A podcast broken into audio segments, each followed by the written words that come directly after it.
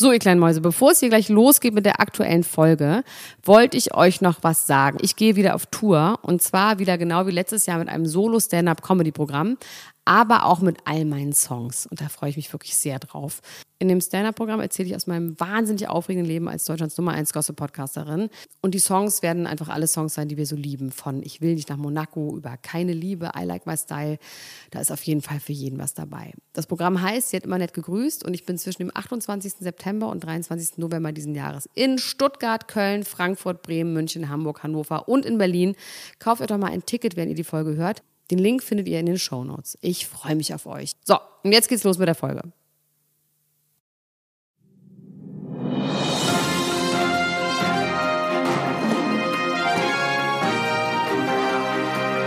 Elena Gruschka, Max Richard Lessmann, Klatsch und Tratsch, der Society Podcast für die Handtasche. Jetzt live. Danke für dieses schöne Leben. Danke, dass alles prima klappt. Danke, dass alle meine Träume in Erfüllung gehen. Hallo. Hallo Jan. Na, einen schönen Miracle Morning wünsche ich dir. Den wünsche ich dir auch, Max. Ach, wie schön du gesungen hast. Ich war echt gespannt, als du gesagt hast, dass du singst. Damit habe ich nicht gerechnet. Damit habe ich wirklich nicht gerechnet. Das freut mich. Aber ich dachte, was äh, würde sich besser schön, dass anbieten? du mal wieder da bist. Du, du warst ja äh, schon mal hier, ne? Du warst Richtig. schon mal da, aber noch nie zum Dschungelspezial. Nein. Aber äh, meine Frau und ich sind große Fans der aktuellen äh, Staffel und äh, deswegen habe ich mich ganz dreist einfach mal angeboten und siehe da, Elena Gruschka hat keine Zeit und deswegen darf ich sie heute hier vertreten, was für mich wirklich eine sehr große Ehre ist. Ja, ich bin sehr dankbar. Das kam wirklich, das, ich hatte das nämlich total vergessen, dass sie wieder jetsettenderweise unterwegs ist. Hab sie gefragt, wann nehmen wir eigentlich auf? Dann hat sie gesagt, Max, wir nehmen nicht auf. Und da habe ich gesagt, oh, was mache ich denn jetzt? Und fünf Minuten später schreibst du mir, ey, hier Dschungel und so. Und dann war alles perfekt. Das ist wunderbar. Toll. Der Mensch, mit dem ich spreche, für die Leute, die es noch nicht wissen, heißt Jan Wehn, ist Hip-Hop-Journalist, Schriftsteller und Trash-TV-Konnoisseur. Ne? So kann man das sagen, ja. Stimmt so, oder? Absolut, würde ich sofort Ja. unterschreiben. Und hat äh, zwei eigene Podcasts, die sich sehr äh, lohnen zu hören. Der eine heißt Little Something, wie die Aschaffenburger Freunde von dem Autokino immer so schön sagen. Genau. Little Something äh, mit Kotaro Dürr, ein Musikpodcast und ein Interview-Podcast mit Rappern, der heißt All Good. genau, der heißt wie das dazugehörige Magazin, richtig. Genau, wie die Website. Obwohl ähm, ich jetzt auch das erste Mal gehört habe, dass jemand anders da ein Interview geführt hat, nämlich Jan Kawelke und das fand ich auch gut. Ah, das freut mich aber schön. Das gebe ich auf jeden Fall an ihn weiter. Ja, Ja. richtig. Also es ist nicht mein Podcast. Es kann auch jeder andere aus der Redaktion gerne Interviews machen, aber es ist natürlich mit dem Equipment und so weiter immer ein bisschen schwerer. Aber Jan hatte schon, glaube ich, ein halbes Jahr bevor eben das Album von Credibil rauskam, gesagt, ich will unbedingt mit ihm sprechen. Da habe ich gesagt, das darfst du sehr gerne machen. Und dann hat er das eben übernommen. Richtig, ja. Und das ist ein sehr, sehr schönes Interview geworden. Aber jetzt genug Hochkultur. Jetzt äh, reden wir über die wirklich wichtigen Jetzt machen wir den Deep. Dive hier. äh, der Dschungel. Ja. Äh, du hast das die, bis jetzt die ganze Zeit verfolgt und das Schöne ist, wir können ja jetzt noch mal von Anfang an so ein bisschen Revue passieren lassen, weil wir noch gar nicht darüber gesprochen haben, äh, wie das alles so ist, wie du das alles so siehst, wie du das bis jetzt alles so findest, wer vielleicht dein Favorit ist. Ähm, ja, vielleicht fangen wir damit an. Wer ist denn überhaupt dein Favorit? Oder ist dein Favorit schon ausgeschieden? Vielleicht sogar. Nein, ist ja zum Glück noch nicht. Zum Glück sind bisher nur Leute ausgeschieden, denen ich es eh gewünscht hätte, glaube ich, beziehungsweise die mich in, im ersten Moment gestört haben. Ich habe aber jetzt auch schon gemerkt, zum Beispiel, wo Tommy raus ist, zum Beispiel, dass es echt ein bisschen langweilig geworden ist an Ja. manchen Stellen. Ne? Aber Tommy war toll. Ja, genau. Ich war großer Tommy-Fan. Muss ich auch sagen. Also der hat dem Ganzen auf jeden Fall eine gute Komponente zugeschaltet. Ähm, ich tue mich sehr schwer. Also einerseits sage ich Evelyn Wirz oder ich wünsche es mir irgendwie für sie. Dann habe ich aber auch ein, das Gefühl, dass es Peter wird. Ähm, und ich habe so einen ganz seltsamen Softspot für CWM, wie er ja sagt. ähm, allerdings ist das auch so eine, so eine komische Hassliebe. Also manchmal fühle ich mich von ihm angezogen, dann muss ich ihn wieder abstoßen, weil ich ihn so schrecklich finde. Aber da können wir sicherlich gleich auch in der Folge dieser Sendung hier noch ein bisschen drüber sprechen. Ähm, weil Das ist ein Phänomen auf jeden gestern Fall. so ein bisschen Erst- stärker ja, rausgekommen ist. Genau, ja. Ähm, Total. Ja. es ist auf jeden Fall interessant, weil letztes Jahr habe ich es nicht geguckt oder ähm, sagen wir so, ich habe es nicht so leidenschaftlich geguckt und habe dann eben auch dieses Problem bemerkt, dass ab Folge drei oder vier einfach mein Interesse komplett verloren gegangen ist.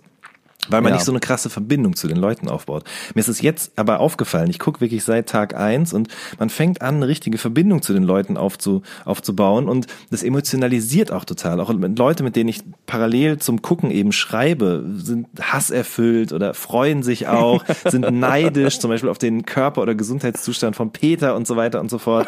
Also ähm, ich erlebe das dieses Jahr auf jeden Fall um einiges toller als letztes Jahr, wo ich eher so halbherzig dabei war und dann irgendwann einfach den, Ans an, den Anschluss verpasst habe. Aber das gilt ja nicht nur für dich, sondern auch für die Kandidaten. Also die, auch die Kandidaten waren letztes Jahr, glaube ich, ein bisschen halbherziger dabei als, als dieses Mal. Und auch so jemand wie äh, der Currywurstmann, der ja selber auch gesagt hat, irgendwie, äh, ich deliver hier die ganze Zeit, die haben sich anscheinend auch was vorgenommen. So, ich finde, das merkt man schon. Ja, ich finde auch, also das, ich habe jetzt keinen keinen keinen Feldversuch gestartet, sage ich mal, ne? Aber dass die Leute auch Bock haben, da irgendwie was abzuliefern, dass die richtig Bock haben, dabei zu sein. Sie werden ja auch immer gefragt, wollt ihr noch ein bisschen da bleiben und so. Ich habe das Gefühl, dass sich das im Laufe der Jahre schon ein bisschen verändert hat. Also dass das weg von so einem ganz ganz schlimmen, trashigen, ich muss da jetzt durchdingen, hin zu so einem zu was geworden ist, wo die Leute sich auch beweisen wollen, wo sie irgendwie eine, das Ja, als voll. Bühne erkannt haben, sei es jetzt für irgendwelche Intrigenspinnungen oder eben als ähm, Möglichkeit, sich nochmal neu zu erfinden in ihrer, innerhalb ihrer Karriere. Also der, ähm, der Punkt ist ja, dass zum Beispiel mit Leila jemand da ist, der noch nicht abgehalftert ist. Ne? Das ist ja auch eine neue äh, Entwicklung. Also ich meine, es waren auch immer GZSZ-Leute da, die auch noch gespielt haben. Ne? Jonas auch, ähm, ne? Genau, Jonas. Die, die sind, der ist auch noch nicht weg vom Fenster. Genau, Leila aber, ja aber jetzt schon, ne? Ja, ich meine, der ist jetzt rau, sie ist jetzt rausgeflogen, aber sie hat das quasi eher, so wie du gerade gesagt hast, als Karrieresprungbrett, als Karrieretool genommen, nicht irgendwie nur zur äh, Tilgung von irgendwelchen Schuldnern, dass Richtig. nicht der Encasso Henry vorbeikommt. Ja, wobei- Gott hab ihn selig. Wobei aber die Frage, finde ich, bei ihr so ein bisschen ist, hat sie das jetzt als Sprungbrett genutzt oder hat sie eher ähm, sozusagen versucht, das Ganze zu unterwandern? Wie heißt nochmal dieser Journalist, der sich äh, unter Tage ähm, Wallraff. Ja, genau, Günter richtig. Wallraff. Quasi der Günther Wallraff des Dschungelcamps auf eine gewisse Art und Weise. Ich meine, sie kommt ja aus dieser Podcaster-Szene auf eine gewisse Art und Weise. So. Und, äh, Aber hüllenlosen, aus dem hüllenlosen Journalismus kommt sie.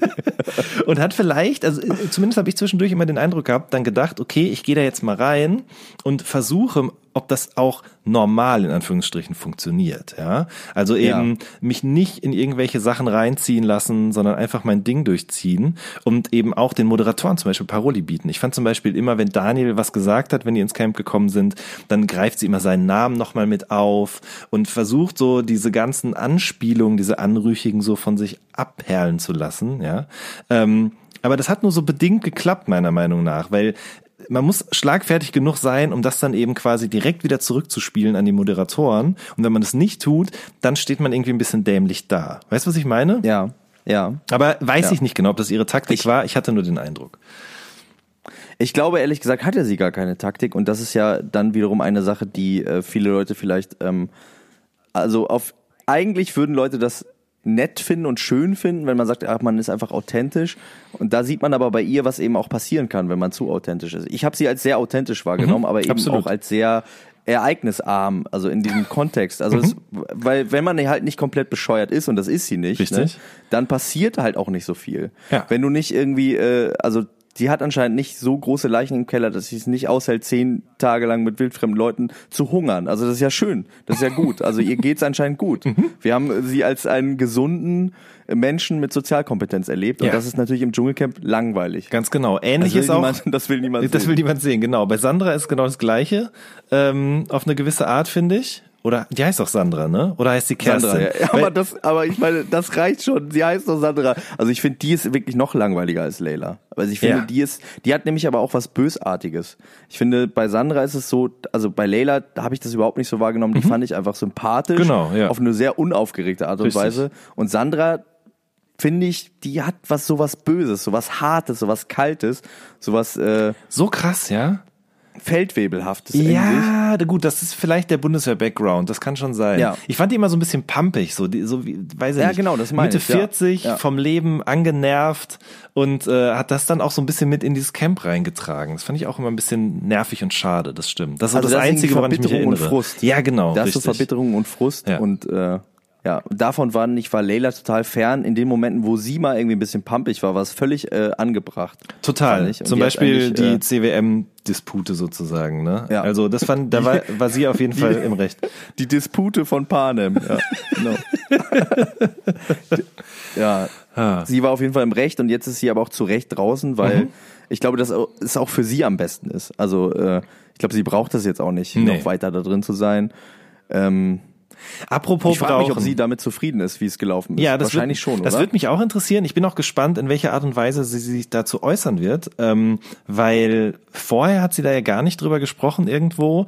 Äh, und ich glaube tatsächlich, also weiß ich nicht, vermute ich nur, dass das irgendwie auch so eine Art Knebelvertrag sein könnte, den alle da unterschreiben, dass man einen gewissen Zeitraum davor und danach sich nur exklusiv bei RTL und Partnern sozusagen äußern darf. Ja. Ähm, aber aber andere Leute haben vorher auch gesagt, ja, ich ziehe jetzt ins Camp, ja, okay. also kurz vorher. Das kann ja, zumindest, das kann ja sein, aber Ja. dass man dann eben und sozusagen das hat sie nicht gemacht. Also Genau. das war bei ihr, war bei ihr nicht so, ja. Richtig, aber dass man da eben Also interne auf ausplaudern darf Account und so, das weiß ich nicht genau, ob das quasi eine Zeit lang eine Sperrfrist hat irgendwie, aber das würde mich auch auf jeden Fall interessieren. Ähm, ich wollte aber noch was von dir wissen und zwar, ähm, also es gibt ja quasi am Ende 100.000 Euro zu gewinnen. Wir sprachen ja gerade Ja. schon darüber, Leute müssen ihre Schulden tilgen oder möchten wie Peter eben einen gewissen Teil spenden. Ähm, aber es gibt ja zusätzlich zu diesem Gewinn auch noch eine Gage, eine klassische. Und Ja. ähm, ich habe mal so ein bisschen hin und her gelesen und teilweise sprechen die Leute auch da von sechsstelligen Gagen schon alleine fürs Mitmachen. Ist das, äh, ist, weißt du da mehr drüber? Also es ist tatsächlich so, dass ähm, in den letzten Jahren, glaube ich, die, ähm, die RTL-Gruppe noch einen besseren Draht zur Bildzeitung hatte und die Zahlen relativ, also authentisch waren, teilweise zumindest. Also das ist zumindest eine Theorie. Es gibt eine Theorie dazu, dass äh, jetzt durch diese große Enthüllungsgeschichte, ähm, die die Bildzeitung in den letzten Wochen vor Ja. dem Dschungelcamp so gestartet hat, das Verhältnis so ein bisschen gestört ist und diese Zahlen frei erfunden ist, sind. Ähm, das wurde auch bei uns in der Gruppe thematisiert und äh, Mickey Beisenherz, der ja Autor ist von äh, vom Dschungelcamp, hat geschrieben, das wäre, allerdings hat er gesagt, wie immer kompletter Quatsch. Das heißt, dass auch die anderen Zahlen vielleicht anders als äh, gerade in meiner Theorie äh, angeschnitten auch schon immer ein Okay. bisschen blödsinnig waren. Ja, So. gut. Ich muss auch gestehen, ich lese das nicht alles mit und kann auch nicht jede Folge hören. Ganz im Gegensatz zu meiner Frau, die riesengroßer Fan ist, die euch auf Patreon unterstützt, habe ich dir gerade schon erzählt. Und die auch immer, während wir es gucken, quasi ihr Handy offen hat und immer guckt, was so im Thread passiert und mir dann auch immer vorliest. Dementsprechend bin ich jetzt auch sehr firm, was zum Beispiel CWM oder Jonas-Felix oder so angeht. Ja. Ja, der Arme, ey, der Arme, der will nicht mehr Jonas sein, aber er wird konsequent auch als Jonas äh, bezeichnet. Aber ich, ja, ja, mein Gott. Ich, er hatte übrigens eine Schauspiel, er hatte einen Schauspielmoment. Hast du es gesehen?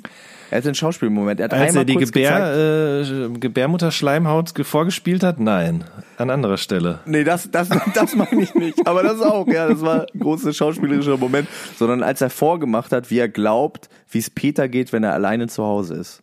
Ach, ja, ja, ja, ja, richtig. Und ja. er hat da so ganz so erschüttert und verzweifelt geguckt. Ja, ich Ja. glaube, das war eben ein Versuch von ihm, sozusagen auch nochmal eine andere Seite von sich zu zeigen. Das stimmt. Ähm, das ist sowieso, auch, ich meine, das ist ja am Ende des Tages ist das ja nichts anderes als eine Klassenfahrt dort oder eben ein Klassenverband oder wie auch immer. Und zum Beispiel erinnere ich mich jetzt gerade auch noch daran, wie Tommy angefangen hat, eben andere nachzumachen und zu imitieren und so weiter und so fort. Hat er auch sehr gut gemacht, meiner Meinung nach. Das war wahnsinnig gut. Ja. Ich finde es eine Frechheit, dass er deswegen rausgeflogen ist. Also Nee, ich glaub nicht. glaube, dass viele Leute Meinst du? angepisst waren davon. Ja?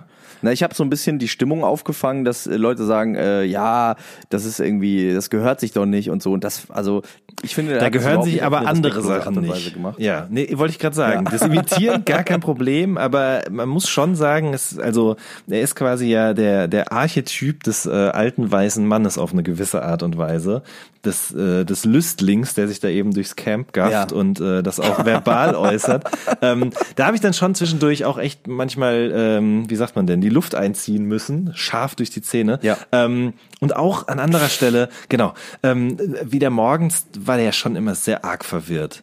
Ähm, und ich, ich finde das, also ich glaube, dass das schon auch ein Anzeichen des Alters ist. Ganz anders ja bei Peter, ne? Also das ist wirklich unglaublich. Ich habe mir gerade noch mal ein Interview mit dem angeguckt äh, von 1972 oder so, wo er äh, in der Hitparade zu Gast war und ähm, darüber gesprochen hat, wie man als Musikproduzent Geld verdient im Vergleich zu seinem Dasein als Sänger, der ja davor auch schon gewesen ist. Und Ja. ähm, der ist wirklich also ich meine, irgend, irgendwas stimmt mit dem auch nicht, aber er ist auf jeden Fall körperlich und geistig sehr fit. Das kann man nicht anders sagen. Aber hast du den Film Get Out gesehen? Nein, glaube ich nicht. Ich bin ja filmisch sehr schlecht aufgestellt.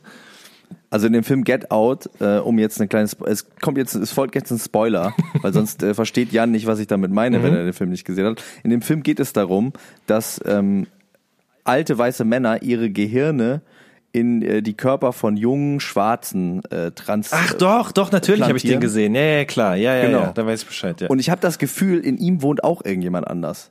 Also wie der so guckt. Also ich meine, er ist ja sehr, er ist ja für einen alten weißen Mann sehr, sehr fit. Mhm. Vielleicht hat irgendjemand anders sich gedacht, ich mach da mal was oder mal gucken. Äh, ich habe das Gefühl, der ist nicht er selbst. Also wie er, also das ist irgendwas ganz Schlimmes ist da los. Also irgendwas, wie, wie der guckt und dieses Ja und dieses Hey und Genau, das ist eine ganze Actionfigur, richtig. Der, ne, ja. Ja. Und ich, also, ich will dem nichts unterstellen, ne, aber der hatte ja einen ganz, ganz schlimmen Unfall vor zehn Jahren, zusammen mit seiner Frau. Äh, Oh, die okay, sind auf der gar nicht. B12 unterwegs gewesen ähm, und sind da mit dem Auto vor einen Brückenpfeiler gefahren. Das Auto hat sich mehrfach überschlagen und äh, beide sind danach auch mehrmals operiert worden. Und äh, es hat sehr lange gedauert, dass sie sich wieder regeneriert haben. Und dann hat sich Richard Lugner seinen Körper gekauft und das Gehirn von Richard Lugner ist jetzt im Körper von Peter Orloff. Um Gottes Willen. Aber um Gottes Willen ist eigentlich ein gutes Stichwort, weil, ähm, also er ist ja wirklich ko komplett körperlich wieder fit. Er hat auf jeden Fall auch so hier Titanschrauben in der Wirbelsäule gehabt und sowas alles. Vielleicht ein Grund dafür, dass er immer so steht, wie ausgeschnitten, Ja. wie so ein, wie so ein He-Man. Und weil er ein Titan ist. Und weil er ein Titan, ist, einfach auch. ähm, äh, mit Tanztraining haben die beiden sich übrigens wieder fit gemacht, seine Frau und er. Ähm, Okay. aber, also es ist nur eine Vermutung, ne? aber er ist ja eben sehr bibeltreu beziehungsweise gläubig und äh, spricht es auch manchmal an und er ist wirklich immer gut gelaunt. Das war ja gestern eben auch das Thema. Und vielleicht hat es irgendwas mit Erleuchtetsein zu tun, ne? oder anders, dass er sozusagen dem Tod ins Auge geblickt hat im Moment des Aufpralls und äh, sich das eben zum Herzen genommen hat und daraus jetzt so eine so ein, so ein, so ein unerschütterlicher Glauben quasi entstanden ist, der für ihn viel besser funktioniert als zum Beispiel eben der Miracle Morning für einen Jota. Weil der ist Ja. natürlich auch immer, wenn der Miracle Morning ansteht, super gut gelaunt, aber man merkt ja an verschiedenen Stellen, dass er wie so ein, ähm, wie so ein Schnellkochtopf immer wieder anfängt zu fiepen und zu zischen und äh, eigentlich aus ihm raus will, diese Aggressivität. Und Evelyn hat es dann leider abgekriegt. Man muss aber auch sagen, dass auch äh, Peter eigentlich einen freudschen Versprecher drin hatte, als er äh, quasi vor der Dschungelprüfung ähm, sagen wollte, dass, dass, das, äh, dass es immer weitergehen muss, als er nämlich gesagt hat, nie aufgeben ist keine keine, Option. Option. das ist für mich auf jeden Fall das Zitat, äh, das Zitat der Folge. Und das spricht schon dafür, dass vielleicht auch zwei Herzen in seiner Brust schlagen, wie Felix äh, Jonas das auch toll vorgemacht hat. Ja. Ne, dass er vielleicht doch auch verzweifelt ist. Ja. Und irgendwie denkt, er muss es einfach aufrechterhalten, weil sonst fällt alles in sich zusammen.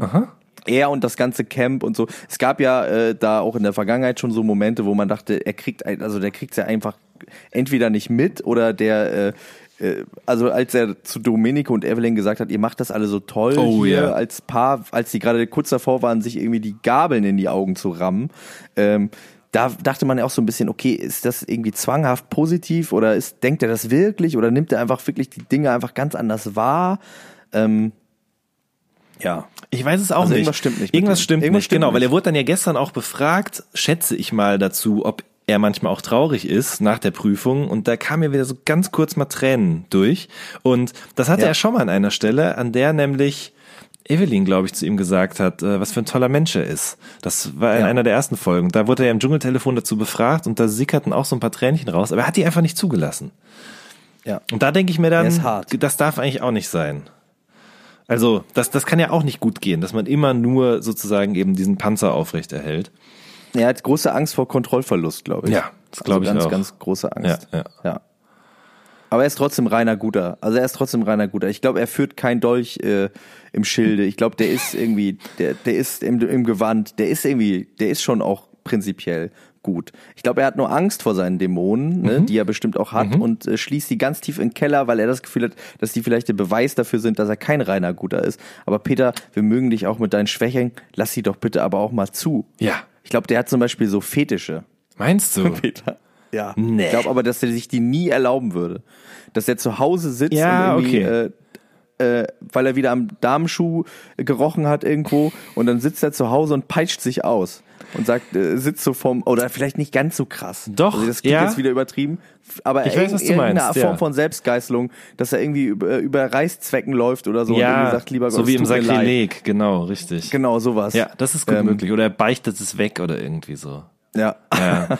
Und ja, ja, das stimmt. Bei Tommy würde ich aber auch Fetische zutrauen, muss ich sagen, ganz ehrlich. Ähm, Ja. Aber der würde, glaube ich, auch offen drüber Ganz reden, wenn genau. man ihn fragen Richtig. würde. Man muss ja auch sagen, dass dieses, was er da erklärt hat über das Ejakulat und dass das eben quasi sozusagen eben wieder zurück in den Körper wandert, dass es ja tatsächlich auch was Tantrisches ist, ja. Ähm, also ich weiß nicht, wie das Okay. heißt und wie das funktioniert, aber es gibt das durchaus als Sexualpraktik. Äh, aber das war ihm, glaube ich, nicht bewusst in der in dem Jan, du bist ein Mann voller Überraschung. Ich kann dir da nichts genaueres zu erklären. Ich habe das nur mal irgendwo gelesen, ähm, aber da hört es dann auch schon auf tatsächlich. Ja, es gab doch mal eine, eine Expertin äh, für trockene Orgasmen, die bei Schulz und Böhmermann in der Talkshow war. Ja, ich erinnere mich dunkel. Ja, ja, ja, ja, Ja. richtig. Genau. Irgendwie sowas gab's Das da. gibt es auf Ja. jeden Fall, ja. Das Ejakulat. Ja, Tommy, ne? Äh, Tommy hat ja gesagt, er würde eine große Enthüllung starten wollen. Ich würde mir einfach so sehr wünschen, dass Tommy zu uns kommt und alles sagt. Das wäre toll, das wäre toll. Aber wobei, das ist so ein schmaler Grad, weil ich sehe den so oft und der erinnert mich jetzt nicht direkt an meinen Opa, aber eben an jemand, der mein Opa sein könnte, so vom Alter her. Und dann diese Mischung aus ähm, so einer Unbeschwertheit, dann aber auch über die Stränge schlagen und dann so frei heraus loslabern, weil man vielleicht auch so ein bisschen schon so an so Alterssenilität leidet. Weißt du, was ich meine? Das äh, für mich auf jeden Fall eine schwierige Vorstellung, ihn zu interviewen. Aber es wäre natürlich sehr schön.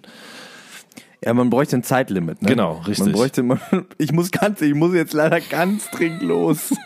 Also ja, ich glaube, der ist eben Ja. auch ein bisschen einsam mit seiner Frau, die ja auch, Probleme ja, hat ja. und dann ja. Ganz genau. Wobei ich glaube auch, Sowieso wenn man, dann auch- wenn man Zeitlimit hätte, wird ihm das nix. Das wäre ihm scheißegal, weil äh, er doch auch ähm, quasi so eine Connection zu Sonja aufbauen wollte über quasi die gemeinsame Fliegervergangenheit, wo er dann eben seinen Namen im Morsealphabet und nicht im Morsealphabet, aber du weißt, was ich meine, quasi im Ja, äh, ja, Dings genau. buchstabieren wollte. Und sie sagte, nein, da haben wir keine Zeit für und hat es einfach trotzdem gemacht. Ja. Ja, der Tommy, Mann, mit den Honigaugen, mit seinem Romeo, mit dem, ja. Mit dem Feuervogel, mit der Frau. Der hat schon tolle Sachen gesagt. Also das fehlt mir. Oder als er da, äh, da haben wir auch schon länger drüber geredet, die Gruschka und ich, als er da ähm, diese Geschichte mit dem amerikanischen äh, Sektorradio gemacht hat. Ja, so. das fand ich so geil mit richtig dem toll. Verschluss, den er quasi als Mikro benutzt hat. Ja. Ganz toll, wirklich, ganz toll. Muss ich oft dran denken. Es ist ja eine tragische Figur, auch wie, wie die meisten da. Es ist natürlich schade, dass er an seinem größten Erfolg zugrunde gegangen ist. Ne? Das ist so, ein, so ein, eine Klassikergeschichte, wie ein One-Hit-Wonder, äh, nur eben auf filmischer Ebene. Danach wollte ihn keiner mehr sehen und hören. Und das tut mir irgendwie total leid, weil man auch da, finde ich, gemerkt hat, dass es ein Mensch ist, der auf jeden Fall Humor hat und auch Talent und der äh, bestimmt noch das eine oder andere hätte machen können ähm, Ja. in seinem Leben. Das ist wirklich Ja. schade. Ich glaube, um ehrlich zu sein, dass das eben, äh, ging das nicht dem Willy Tanner auch so? Oder verwechsel ich das gerade mit irgendeiner anderen Serie oder einem anderen Film? Doch, das ist so. Ne? Das ist tatsächlich Ja. so. Ja. Ja. Der ist ja äh, ganz stark abgeschmiert, hat irgendwie mit äh, irgendwelchen Obdachlosen Sex gehabt und das gefilmt, war meth-abhängig Oh und ist so wirklich äh, ganz, ganz, ganz düstere Geschichte, ja. Hat auch Alf äh, diese Figur so sehr gehasst, dass die ihn nicht alleine mit ihm im Raum gelassen haben mit der Puppe, weil die Angst haben, dass er die kaputt schlägt und so. Krass. Ähm, schon während der Dreharbeiten, weil die ihm irgendwie so die, die, äh, die Show gestohlen hat. Also das ist schon auch alles, äh, ja. Wahnsinn. Diese Sendung war, stand unter keinem guten Stern auf jeden Fall. Ich habe auch bisher in meinem Leben erst eine einzige Alf-Folge gesehen, muss ich gestehen, ne? Ich glaube ich auch. Ach, ich was? glaube ich auch. Okay. Ist einfach nicht unsere Zeit gewesen, Jan. Wir sind auch so jung. Na, äh, bei dir stimmt, mag das stimmen. Bei mir lag es eher dran, dass meine Eltern kein Kabelfernsehen zu Hause erlaubt haben. Äh, ich hätte es sehr gerne geguckt, aber stattdessen musste ich mich damit begnügen, dass ab und an im Hanuta mal ein Alf-Sticker war. Den konnte ich dann auf meine Playmobil, meine Kiste mit Playmobil-Spielzeug kleben, um wenigstens äh, im, im äh, erstarrten Antlitz sozusagen zu bestaunen. Also war Tommy Pieper kein Teil deiner Jugend. Leider nicht, nein. Leider Aber nicht. wir haben ihn jetzt noch bekommen. Wir haben ihn jetzt noch bekommen. Wir durften ihn noch mal Ja, haben. absolut. Dafür bin ich eigentlich sehr dankbar, weil ich habe von dem gar nicht so viel erwartet. Und das war wirklich toll. Aber wollen wir noch über lebende Kandidaten Ja, reden? unbedingt. Also ich hoffe mal, dass Unbedingt. Tommy auch noch lebt, aber nicht mehr im Dschungel. Also, ähm, der CWM, ne? Ja. der Currywurstmann, ja. Der ist wahrscheinlich ähm, das größte Reizthema und zwar nicht nur, der polarisiert nicht auf wie andere Leute, dass manche ihn mögen und manche ihn hassen, sondern der polarisiert auf eine besondere Art und Weise, nämlich alle hassen ihn und dann mögen ihn wieder Ja. alle und dann hassen ihn wieder alle und dann mögen Richtig. ihn wieder alle. Und das ist wirklich, äh, das ist wirklich besonders. Das gibt's, glaube ich, ganz, ganz selten. Ja, in seiner Brust schlagen wirklich zwei Herzen. Also es gibt Tage, da möchte ich ihn Hast du gerade gerne. gesagt, in seiner Wurst? Nein, in seiner Brust, aber in seiner Wurst natürlich noch viel besser. Oder in seinem Würstchen, wie er gestern gesagt hat. Ähm, in seinem Würstchen, ja. ähm, genau, es ist wirklich so quasi ein Doppelagent auf eine gewisse Art und Weise. Manchmal möchte ich ihn unangespitzt in den Boden rammen und an anderer Stelle würde ich wahnsinnig gerne mal an seinem nicht mehr existenten Truck mit ihm eine Currywurst essen. ja. Ähm, und interessant finde ich jetzt auch, ich weiß nicht, woran das liegt, aber ähm, der hat auch jetzt aufgehört, den Bart zu färben. Ne? Also zum einen müssten sie ja die Luxusgüter abgeben gestern, aber schon bevor das passiert ist, hatte ich das Gefühl, ergraute der Bart auch so langsam. Irgendwie fällt jetzt dann doch die Maske, man weiß es nicht genau. Also man traut ihm aber auch zu, dass es ein Tool ist, ne? dass er irgendwie das auch absichtlich macht, um irgendwie äh, quasi Erleuchtung zu symbolisieren oder so, um quasi so, ein, so eine Art Heldenreise anzudeuten, wo man aber ja- wirklich sagen muss, bei ihm geht's ja auch hin und her die ganze Zeit. Ja. Ähm, es ist bei ihm nicht wirklich eine starke Entwicklung zu spüren, Nee. wie man sich das bei so einer Dschungelgeschichte wünscht. Also er ähm, er hat diese heroischen Momente, die Momente, in denen er verständnisvoll ist, in denen er wirklich die Leute verbindet, in denen er gut delegiert und trotzdem irgendwie höflich und lustig ist. Dann wiederum hat er diese, diese Momente, ähm, also diese, dieses Dschungelverhör, als er da Chris Knatterdon gespielt Ja. hat und total drin aufgegangen ist, da hat man aber auch sowas Gestapo-haftes fast bei ihm irgendwie gespürt. Ja. Also das wurde auf einmal total ernst. Das war nicht nur so, er hat wirklich die Leute gegeneinander ausgespielt. Das wurde irgendwie schon so ein bisschen eklig auch. Finde ich auch. Ähm, Und- und ja, Ich finde einfach, ich finde seine Falschheit oder eben dieses, dass da was, dass man ihn nicht richtig packen kann, das wurde jetzt ja am aller, allerdeutlichsten quasi an der Stelle, an der er, Evelyn und Jota eben nachts unterwegs waren, dann eben mit diesen Psychotricks, wie er es nannte, sozusagen er dazu gebracht wurde, diese Entschuldigung von Jota anzunehmen, nur um dann im nächsten Moment, in dem Moment, in dem Jota dann wieder sich schlafen gelegt hat, äh, quasi das Ganze wieder zu negieren und zu sagen, ich schnapp mir meinen Manager, wenn ich hier raus bin, dann gehen wir in die Geschäftsetage. Ähm, also, weißt du, was ich meine? Ich find, fand, das war schon, ich hätte mir gewünscht, dass er das annimmt und sagt, ja, Entschuldigung angenommen, ich heißt aber nicht, dass wir jetzt Freunde werden. Ich muss da erstmal ein bisschen noch quasi drauf rumkauen, aber dann eben quasi hinter vorgehaltener Hand sofort Jota sozusagen dafür wieder in den Rücken zu fallen. Das fand ich schon, da war ich das erste Mal richtig enttäuscht von ihm, muss ich sagen. ja, und vor allem wird irgendwie deutlich, dass der, was heißt vor allem? Ich glaube, ich habe so ein bisschen drüber nachgedacht, was dahinter stecken könnte, dass er so Schwierigkeiten damit hat zu verzeihen. Also wenn jetzt wirklich dass sein Problem wirklich nur ist, dass er gesagt hat, er ist schwul und er fickt seinen Hund, wahrscheinlich äh, stimmt das beides nicht. Ne? Das wäre jetzt ein bisschen einfach zu sagen, ah, er fühlt sich ertappt, dass er seinen Hund wirklich gefickt hat und so. Das habe ich zwar in der letzten Folge gesagt, aber ist ja auch lustig so.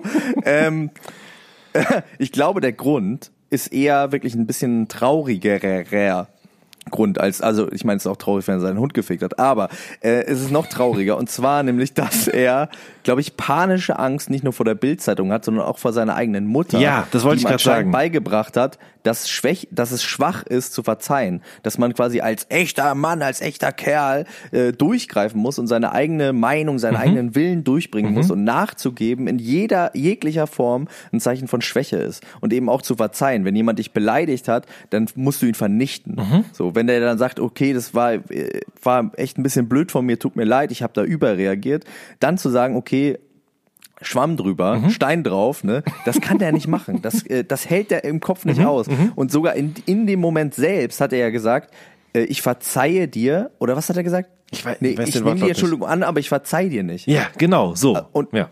das war uns gestern auch schon ein Mysterium. Da haben die Gruschka und ich gestern drüber geredet. Wie funktioniert das? Also das, das ist doch, äh, du, du bist der Schriftsteller von uns beiden, oder der, der, der kann mir jetzt mal erklären, wa- was, ist das nicht synonym eigentlich? Zu sagen, ich nehme die Entschuldigung an und ich verzeih, äh, ich verzeih dir? Ja, doch eigentlich schon, würde ich auch sagen. Also Sind das zwei unterschiedliche Sachen? Eigentlich nein, nicht, das ne? ist eigentlich im Grunde genau geno- genommen das Gleiche. Das stimmt. Ja. Also Ja. Ich glaube ich aber, glaube, die Mutter, das muss ein Besen sein. das denke ich, das denke ich mir auch. Seine Mutter ist ein Besen und der Vater vom Jota ist auch ein ganz, ganz schlimmer Kerl gewesen. Ja. Ähm, Oh, das war ein Reim. Oh, tatsächlich. äh, aber ich glaube auch, dass diese, dass das Jota da eben sozusagen sich so blank, so nackt gemacht hat und so blank gezogen hat, eben im Hinblick auf seinen Vater und die Peitschenhiebe und so weiter. Ähm, das ist auch nicht das erste Mal passiert. Also ich verfolge die Karriere jetzt nicht so dezidiert, aber ich bin sofort, als dann bei euch in der Gruppe das Profil gepostet wurde, hat meine Frau mir den Link geschickt, ich bin draufgegangen, ganz nach unten gescrollt und habe eben angefangen, Kommentare unter den Fotos zu lesen. Und schon im Jahr 2017 gab es schon Leute, die da drunter geschrieben haben, dass er quasi Jota auf dem Gewissen hat, der Vater. Ähm, Okay. Das scheint also, Jota muss das Ja. schon mal an irgendeiner anderen Stelle eben irgendwie zur Sprache gebracht haben. Ja. Ja. Ähm, ja, ich meine, es ist natürlich auch eine super emotionale Situation, wenn wenn wenn das ähm, CWM so aufwühlt dieses Thema und es tut es ja auf jeden Fall. Ich meine, Jota hat ja vorher schon mal das Gespräch gesucht, er hat gesagt, nein, da habe ich keine Lust drauf. Ähm, dann kann ich schon verstehen, dass er dann in dem Moment irgendwie auch sehr emotional ist. Ich meine, Jota war es ja auch und hat Evelyn da zurechtgewiesen, meiner Meinung nach auch ein bisschen übers Ziel hinausgeschossen. Ja, total. Ähm, Volle Kanne. Aber vielleicht hat er dann in dem Moment, weil er so nervös war und irgendwie wenigstens irgendwas sagen wollte, eben quasi diese beiden Begrifflichkeiten quasi nicht als Synonym benutzt, sondern dachte, das eine wäre das und das andere wäre. Ich weiß es nicht.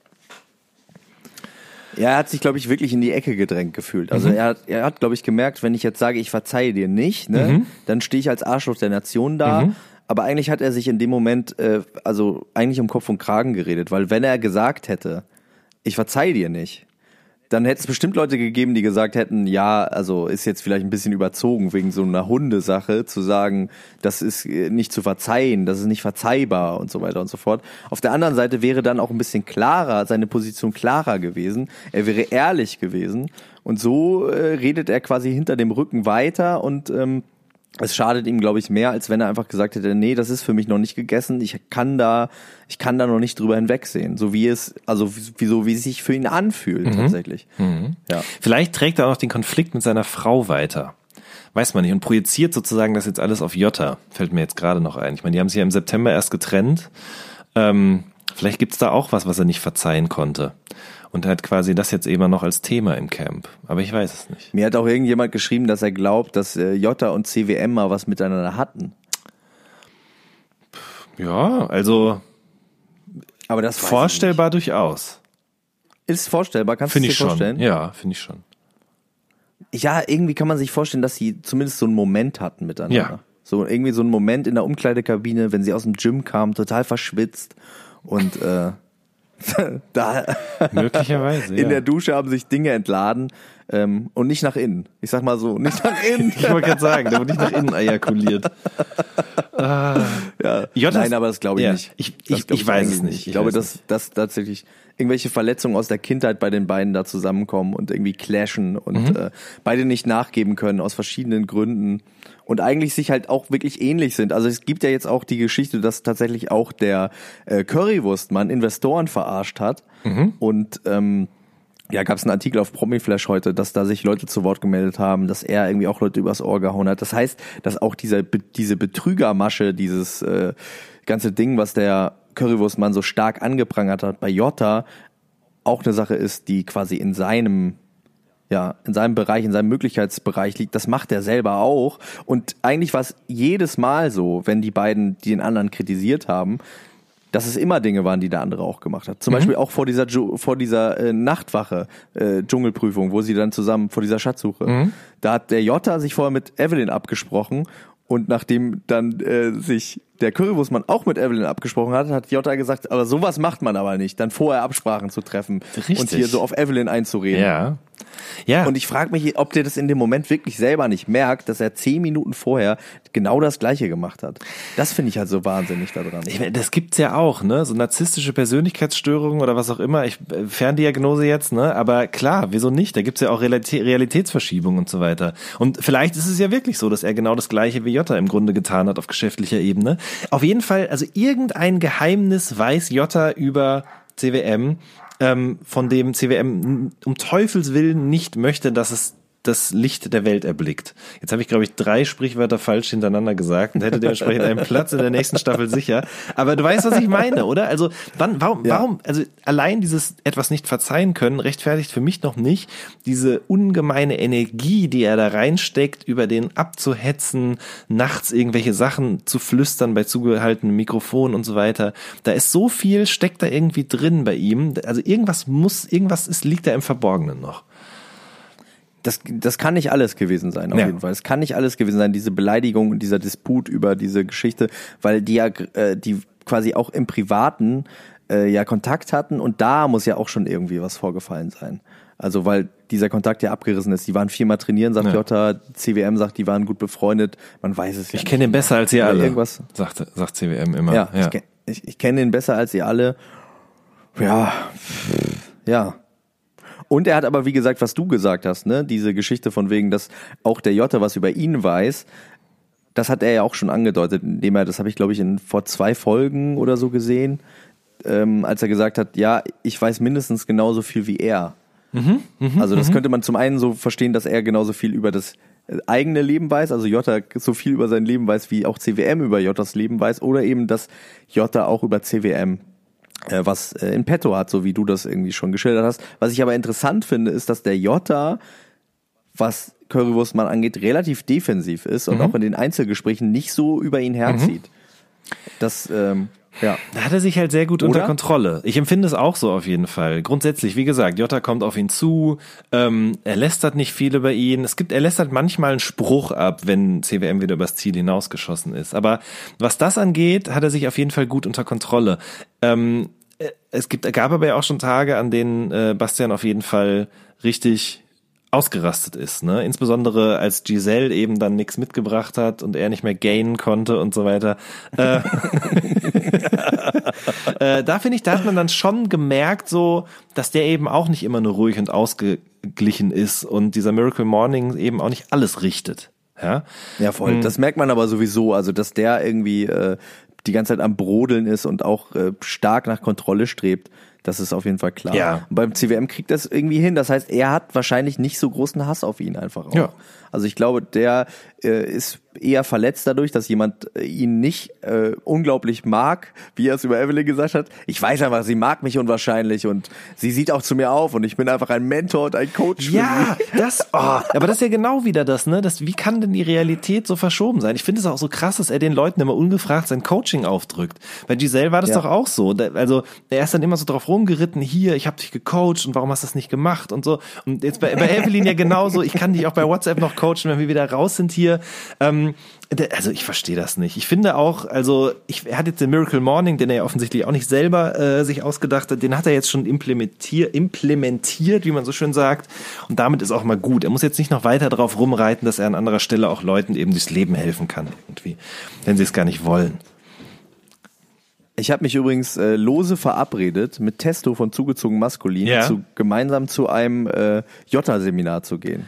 Sobald äh, das wieder möglich ist. Das finde ich sehr gut. Guckt er das auch? Der guckt das auch, ja. Ja. Und äh, ist auch ist auch äh, ähm, ist auch reger Hörer unserer Sendung. Äh, Shoutout an dieser Mhm. Auf jeden Stelle, Fall. Shoutout, hat heute einen sehr guten Tweet abgesetzt. Äh, Ich kann ihn aber nicht aus dem Kopf rezitieren. Generell auch guter, guter Mensch, guter Rapper auch. Ähm, Das macht Und ihn sehr gut auf Instagram. Also Ja. ich, äh, ich verfolge den auch sehr gerne. Das ist sehr empfehlenswert. Ja. Äh, Testo ZM auf Instagram folgen, liebe Leute. Absolut. Das äh, ist euch das rein. jeden Klick wert. Das stimmt. Schöne Grüße. Kommst du auch mit, Jan, wenn wir ich zum ich wollte gerade sagen, das macht ihn ja noch sympathischer jetzt. Ich hätte auf jeden Fall Bock. Ähm, und ich glaube auch, dass das, was er da macht, ich weiß ja nicht, was genau passiert, aber im Grunde ist das ja gar nicht verkehrt. Ne? Also ähm, dieses, dieses abgewandelte Kirchenlied, was ich zu Beginn gesungen habe, das ist ja Danke für diesen guten Morgen von Martin Gotthard Schneider, was ich aus meiner Jugend und Kindheit natürlich noch sehr gut kenne. Ähm, aber das ist, ist ja gar nicht Ja. verkehrt. Also ähm, mich, ich muss ganz ehrlich sagen, mich erinnert viel von dem, was Bastian Jotta dort mit den Mitbewohnern im Camp macht, daran, was ich zuletzt eben bei äh, Curse gesehen habe. Curse ist ja nicht mehr nur Rapper, sondern eben auch Podcaster und macht, hat ein Buch geschrieben über seine Morgenroutine. Ähm, und Das habe ich gelesen, das ist gut. so, Das ist ein gutes Buch. Ich finde auch, dass es ein sehr gutes Buch ist.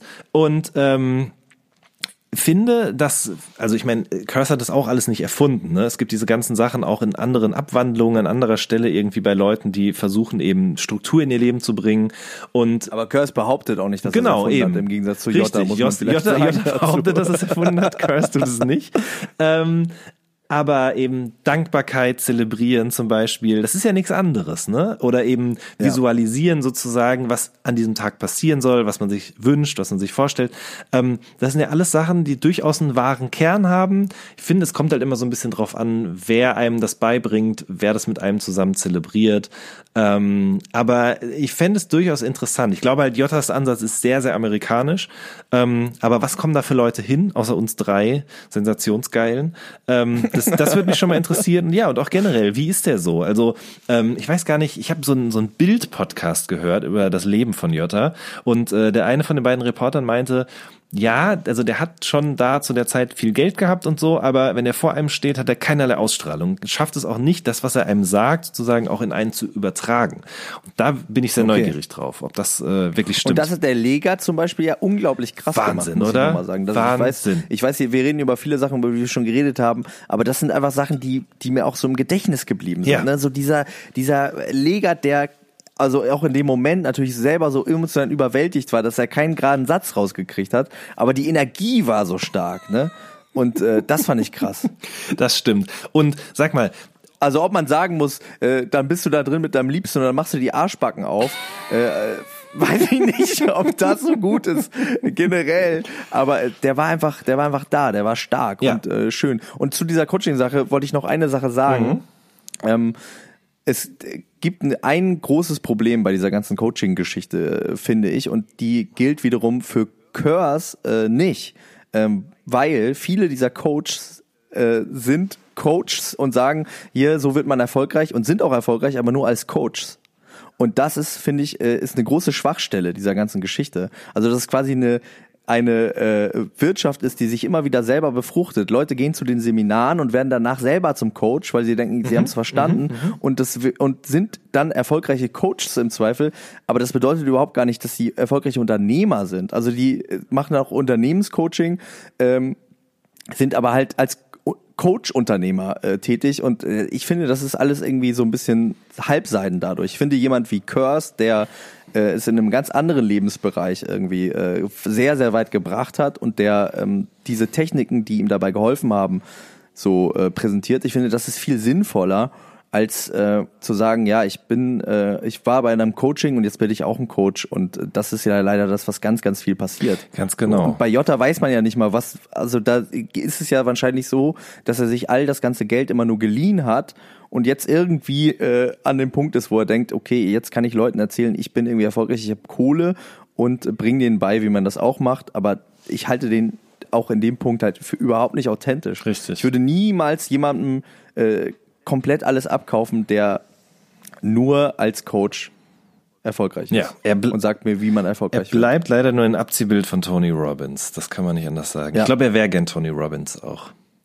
So mit. Aber wer wäre manchmal in manchen Tagen nicht gern Tony Robbins? Ja. Mit der ganz tiefen Stimme. Richtig. Und und immer machen. Ich wollte noch was ganz anderes ansprechen. Du hast selber ja gesagt, wir sprechen über vieles, was ihr schon besprochen habt und äh, ähm, deswegen noch mal was aus der aktuellen oder aus der Folge eben dann von von gestern. Ähm, Ja. Und zwar Giselle ist dann raus, ja, und äh, das ist mir zweierlei aufgefallen, beziehungsweise also sie durfte den Koala streicheln, was ja schon immer ein Herzenswunsch von ihr war, wie sie so schön gesagt hat.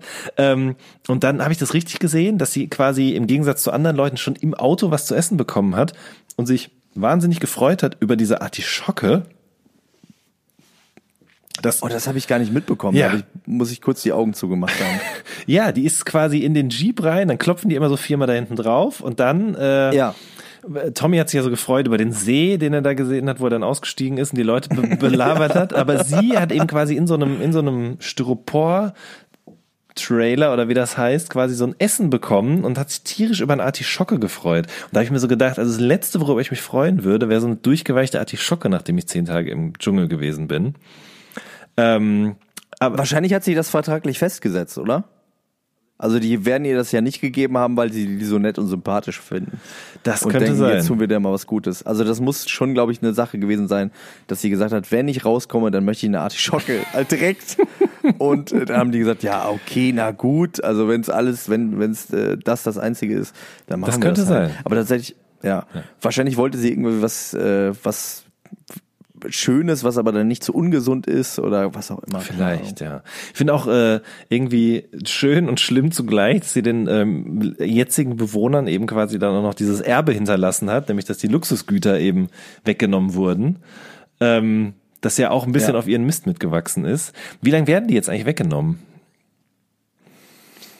Ich, äh, bei Domenico war das ja auch schon so, Mhm. dass da hat nur er die äh, abgenommen bekommen und irgendwie dauerte das relativ lange, ne? Also Ja. ich glaube, der hat die gar nicht wiederbekommen, oder? Ich, ehrlich gesagt, ich weiß gar nicht mehr, was er weg abgegeben hat. Na, er hatte Haargel äh, oder Haarwachs und dieses Stillkissen weggegeben. Ach, stimmt, das und stimmt, danach das waren seine Haare nie wieder das gleiche. Ja, ich fand aber besser. Also, wenn man bei sowas von besser reden kann. ähm, ich weiß echt nicht, warum er das gemacht hat. Der Haarsatz war doch vorher jetzt nicht so wahr, aber gut, da habt ihr wahrscheinlich auch schon zigmal drüber gesprochen. Das, Nee, wir haben viel darüber gesprochen, aber ich, mich interessiert schon auch, was du, was du darüber denkst. Was denkst du denn mit den Haaren? Das ist ja schon ein entscheidendes Thema dieser, dieser Staffel. ja, also äh, mh, ich finde, es war schon klar erkennbar, dass da irgendwas gemacht worden ist. Und wenn das klar erkennbar ist, finde ich es immer ein bisschen schwierig. Also ich finde, ich finde, fand seinen Haaransatz vorher vollkommen in Ordnung und frage mich, warum er das gemacht hat. Meine Theorie ist ja so ein bisschen, es gibt ja Leute, die eben auch ins Solarium gehen und den Absprung verpassen, ne? Oder Leute, die sich die Lippen aufspritzen Ja. lassen und dann auch nicht wissen, wann es genug ist und sozusagen süchtig danach Ja. werden. Und mh, ich ich glaube schon, dass es äh, bei Männern heutzutage äh, stärker als früher auch ein Thema ist, Haarausfall, ne? also oder Geheimratsecken. Und ähm, dementsprechend, ich meine, es gibt ja so YouTube-Motivatoren, das habe ich mir neulich mal angeguckt, die einem dann so Videos liefern für alles, für schnelles Einschlafen, für schnelleres Abnehmen, äh, für besseren Bartwuchs, aber eben auch zum Beispiel, ähm, wie man seine Haare am Entfallen hindert. Ja, also dass man eben sozusagen noch einmal die Woche mit Shampoo wäscht, dass man jedes Mal nach dem Haarewaschen eben mit einer Bürste sozusagen die Kopfhaut stimuliert zum Beispiel. Und dann gibt's immer so vorher-nachher-Bilder und so.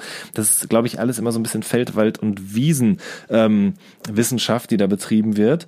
Äh, Karl S. hat es doch auch mal gemacht. Der hat doch auch mal so Einläufe gemacht, um sich dann so ähm, quasi so äh, Giftstoffe aus dem Körper sozusagen eben zu ähm, zu versteinern im Darm, um die dann eben auszuscheiden. Ja, kann ich sehr empfehlen. Karl S. Einlauf, müsst ihr mal googeln bei YouTube. Ähm, der hat lustigerweise Testo mich draufgebracht, als wir mal einen Podcast aufgenommen haben, hat er mir das erzählt. Ja, Und der hat dann so Fossilien ja ausgeschieden. genau, oder richtig. Ja, ja, richtig. Ja. Ist alles dokumentiert auf YouTube. Ähm, genau, und Und macht das dann so richtig klonk oder was, wenn er, wenn er dann auf Klo Das ist, weiß ich so nicht, weil da macht er nämlich aus. Da wird quasi kurz einmal abgeschaltet, Okay, das- aber dann, zu- dann viel. holt er quasi Und zeigt er dann ja, das- genau. das Ausgeschiedene? Ja, er holt dann ein Sieb und da ist das? das drin. Ja, das sind, das sind wie so Steinchen ekelhaft. quasi. Also äh, auch nicht braun oder schwarz oder wie auch immer, sondern so heller. Und ähm, ich weiß nicht So mehr. Kiesel ich, also das, das ging mit so einer, ja, so, so Kieselsteinartig. Das ging mit so einer Diät einher, die er vorher ge, äh, getätigt hat und dann eben quasi mit einem Einlauf, ich glaube irgendwas Saftartiges oder so. Ich weiß es nicht mehr genau, aber das äh, solltet ihr euch unbedingt mal anschauen. Und ich glaube aber eben, das ist ja so Bro-Science, das ist ja so ein bisschen der Überbegriff Ja. dafür. Ja. Und ähm, da gibt's ja auch wahnsinnig viel äh, Videos dazu, wo Leute über so Haarwuchsmittel wie Minoxidil und sowas reden, über die Vor-, die Nachteile, die gesundheitlichen Risiken auch. Es gibt ja Leute, Menschen, die davon depressiv werden und so. Und ähm, ich glaube aber eben Haarwuchs, Riesenthema und eben dementsprechend auch eine Möglichkeit, sehr große Angst zu entwickeln. Und ich glaube, das ist bei Domenico so. Mag sein, dass sein Haaransatz vorher vollkommen in Ordnung war. Aber er sich einfach da so reingesteigert hat und dann gesagt hat, okay, ich muss da jetzt irgendwas tun und ich kenne hier einen Freund, der macht mir das umsonst, wenn er dann noch ein Foto von mir machen darf und das vorne bei sich in den Friseurladen reinhängen kann. ähm, so, da, nach sowas sieht mir das aus, ja. Ja. Ich hatte gerade noch eine, ich habe gerade nur halb zugehört, weil ich gerade eine Idee hatte. Ja. Nämlich? Wollen wir nicht mit Testo, Testo, wenn du das hörst, schreib einfach nur Ja mit einer Brieftaube, die äh, jetzt bald auf meinem Fenstersims landet, zu dritt einen Podcast über Bro Science machen. Das finde ich eine sehr gute Idee. Ein Bro Science Podcast. Also wir könnten, wir könnten überlegen, wo wir den, ich meine, der einfachste Weg wäre, den einfach auf unsere Patreon-Kanäle zu verteilen, um mal sie so durchsickern zu lassen zum Austesten quasi. Und vielleicht, äh, Da machen wir so Tests auch, ja? auch mal woanders raus. Dann, dann, dann, Ja, ja, wir okay. testen das auch. Ja, ja das finde ich eine Genau. gute Idee, auf Ja. jeden Fall. Morgens immer, wie, wie heißt der denn nochmal, dieser, dieser Kaffee, wo man dann quasi eben ähm, Co- Bulletproof Ja, Coffee. genau, richtig. Trinkst du den? Nee, Okay. nee, nee, nee. Ich trinke aber gar keinen Kaffee. Ich auch nicht mehr. Ich trinke gar keinen Kaffee. Ähm, ja, also Bro Science. Ja. Eure besten Bros oder so heißt das dann. Eure besten Bros und wir sorgen dafür, dass euer Leben besser wird. Und gehen dann eben auch zum Jota-Seminar. und zu anderen richtig. Seminaren auch. Ja, das ist eine gute Das Idee. passt doch perfekt. Bro, ja. Bromi Flash. Bromi Flash, ja, sehr gut. Ah, ach ja. Ja. Ähm, genau, aber. Haare, Riesenthema auch. Bei Jota, die werden weniger, ne? Irgendwie frage ich mich auch, wie das zustande kommt. Dass die innerhalb so kurzer Zeit irgendwie aus, ausfallen. Die waren voller, als er Ich ins glaube, soll ich dir dazu was sagen? Ja. Ich glaube ja, ich bin ja auch, äh, ne, müssen wir nicht drum rumreden, geschlagen mit Haarausfall Mhm. relativ früh schon gewesen und habe mich natürlich auch darüber informiert, was es für Mittel und Mhm. Wege gibt. Ich fand dann aber alles auch irgendwie so ein bisschen albern und wollte den Respekt vor mir selber nicht verlieren Ja. und habe dann, bevor es zu schlimm geworden ist, gesagt, wisst ihr was, so, äh, das läuft darauf hinaus, ich mach's mit äh, Würde Mhm. Ja. und äh, nimm die einfach weg. Es gibt ja Sachen, ähm, die viele Leute machen, gerade die im Fernsehen sind, ähm, was viele Leute gar nicht so richtig wissen, was ich aber auch schon am eigenen Leib bei einigen äh, Fernsehmoderatoren gesehen habe, ist, äh, dass die sich einfach Farbe auf die Kopfhaut Ja. schmieren. Das hab ich auch also schon Farbe gesehen. in dem äh, Farbhaarton und das sieht äh, on camera und aus der Entfernung wirklich so aus, als ob da äh, keine lichten Stellen sind. Das funktioniert wirklich relativ gut. Mhm. Der Moment, und das ist so ein bisschen so wie bei äh, wie bei diesem äh, Strobing und diesen ganzen Highlighter-Geschichten, Mhm. der Moment, in dem es halt albern wird, ist halt das echte Leben. Also Ja. auf dem Foto oder auf Kamera sieht das halt gut aus, aber wenn du jemandem begegnest, der irgendwie einen Pott braune Farbe auf so einen äh, äh, kreisrunden Fleck geschmiert hat Mhm. oder eben äh, eine goldene Nase sich angemalt hat, das sieht halt, das ist einfach nicht mehr gut. Ja. Also das, äh, ja, das funktioniert nicht außerhalb von irgendwelchen Übertragungsmedien. Deswegen sollte man das im echten Leben äh, vielleicht lieber lassen. Richtig. Dann lieber mit Stelle. Würde und den Respekt vor sich selbst bewahren. Das hast du, glaube ich, schön gesagt. Und äh, du trägst es ja auch mit sehr Genau. viel Selbstbewusstsein und deswegen finde ich das absolut legitim. Ja, aber ich, ich habe mich bis jetzt noch nicht getraut, mit selb, viel Selbstbewusstsein eine goldene Nase mir zu machen. Ich habe echt letztens eine Frau gesehen Mhm. in der U-Bahn und das ist kein Spaß. Ne? Ich mache da auch manchmal Witze drüber, über dieses ganze Highlighting-Ding, weil ich wirklich finde, dass ähm, da gerade junge Mädchen, die werden dann da so hintrainiert über Instagram, das zu machen und haben natürlich überhaupt gar nicht die Skills, das äh, so zu machen, dass es nicht bescheuert aussieht und übertreiben es dann. Also die, die gehen dann einfach äh, den Schritt zu weit ne? und denken dann, viel hilft viel. Und ich habe wirklich eine Frau gesehen, die die ganze Nase mit goldenem Highlighter angemalt hat. Komplett einmal, die hatte so einen goldenen Zinken. Das sah wirklich krass aus. Und ich konnte nicht aufhören, die anzustarren. Das ist immer das Ich- große Problem, Weil ja. ich es einfach so, ja, ja. Und vielleicht denkt die auch, weil alle Leute sie anstarren, dass es irgendwie besonders gelungen ist. Und ich hoffe auch, ihr geht's gut. Liebe Grüße an sie. Ähm, ich äh, hoffe, du bist nicht traurig, ähm, wenn du irgendwann merkst, dass das keine gute Idee war und kannst darüber lachen. Ja, vielleicht sollten auch einfach die Freunde im direkten Umfeld einem dann auch mal sagen, wenn es gut ist. Ich habe das am eigenen Leib auch erfahren. Also nicht, dass es mir jemand gesagt hat, sondern ich habe mir früher halt die Augenbrauen gezupft, ja, ähm, in einer gewissen Phase meines Lebens, äh, in der Mitte quasi und Ja, wen? Jetzt kommen Sachen raus. und aber auch an den Seiten, ja. Und ähm, Hast du dir auch so eine Scharte rein? ja, habe ich auch gemacht. So. Es hat auch ewig Geil. gedauert, bis das nachgewachsen ist. Und das ist genau das Problem. Ich weiß nicht, wie das genau im Körper dann abläuft, aber mein Körper hat sich auf jeden Fall gemerkt an den Stellen, an denen ich ausgezupft habe, dass die offensichtlich nicht so wichtig zu sein scheinen, die er hat gesagt, der will die nicht. Na, dann, soll, dann kriegt er die So, auch nicht. Wenn er genau. nicht Und das ist das Problem. Deswegen dünnt es bei mir alles ein bisschen unnatürlich aus, links und rechts, weil es eine Phase in meinem Leben gab, in der ich sehr viel Jean-Paul Gaultier Parfüm benutzt und eine Pinzette zur Hatte. ähm, und da hätte ich mir auch gewünscht, dass jemand mal gesagt hätte, ey, muss doch nicht sein, äh, weil dann hätte ich das Problem jetzt nicht. Ja? Wer war denn dein Style-Vorbild zu dem Zeitpunkt? Oh, ey, das ist eine, wirklich eine gute Frage. Ich glaube, so ganz Ja. konkret gab es das gar nicht. Ähm, das Aber so äh, zum Beispiel David Beckham hatte ja, das genau. Ja, Ja, viel, doch, ne? kann man schon Ja. sagen. Wobei ich, ich wollte auf jeden Fall brauner sein als David Beckham. Ich bin damit sehr viel ins Solarium gegangen auch. Ähm, und genau das ist das ja, ne? Man geht dahin, ah, man ist noch nicht braun genug, man geht nochmal dahin, holt sich vielleicht auch einen Sonnenbrand, ist mir auch passiert, ja. Ja. Ähm, und ähm, da braucht es dann vielleicht mal Leute im eigenen Freundeskreis, die sagen, hey, du, ist doch jetzt okay. Lass uns von dem, lass weißt uns von dem Geld traurige lieber was Punchline trinken. davon gehen. ist? Ja, Aber weißt du, was die traurige Punchline davon ist? was denn? Dass die, die Leute, die im Dschungel sind, wahrscheinlich alle keine Freunde haben. Ja, ja, das glaube ich auch, ehrlich gesagt. Ähm, also weiß man natürlich nicht genau. Ich habe zum Beispiel das Gefühl bei ähm, Doreen, die hat schon ein intaktes Umfeld, oder?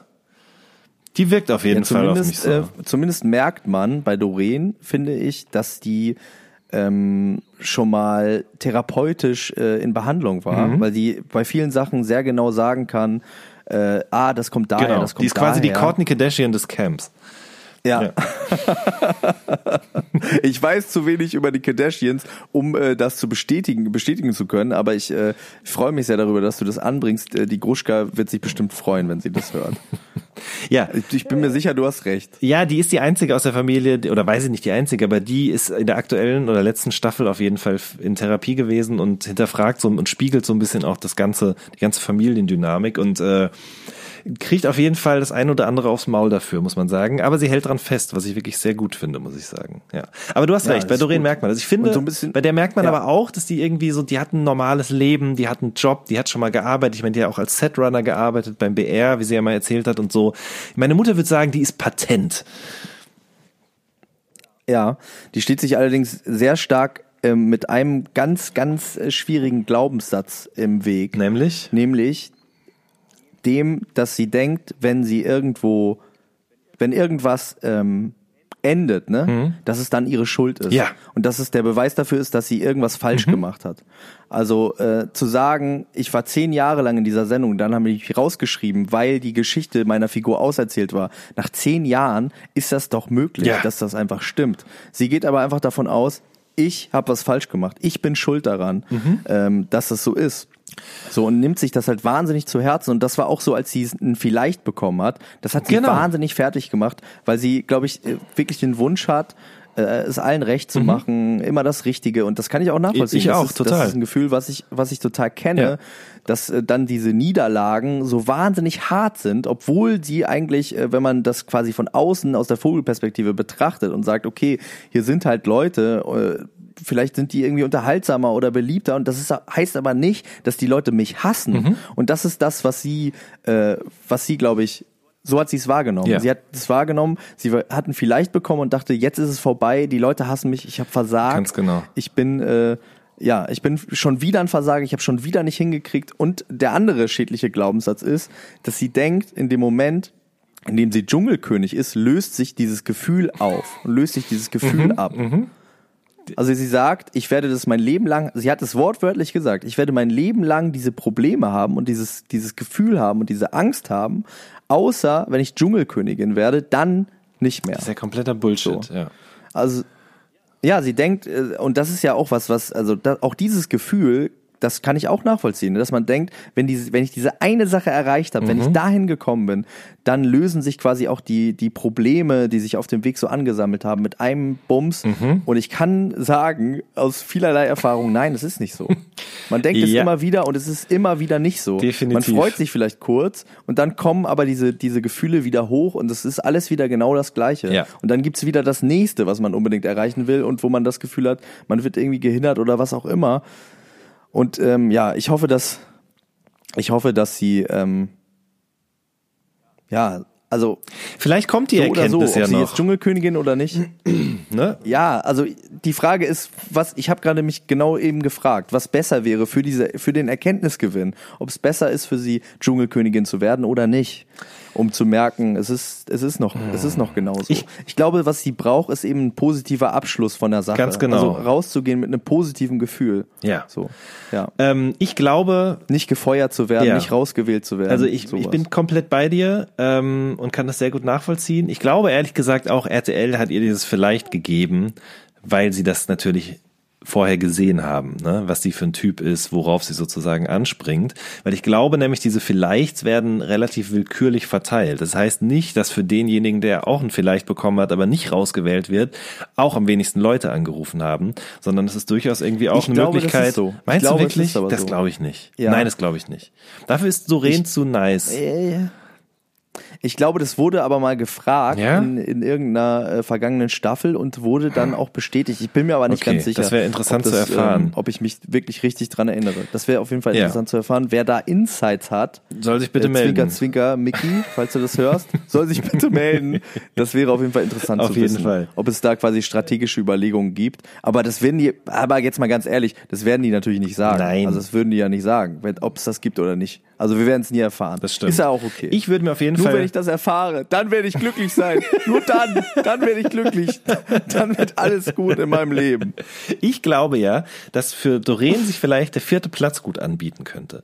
Ähm, also, dass sie quasi ausscheidet, bevor es dieses Rennen eröffnet ist, um den Thron, um die Krone, um das Zepter.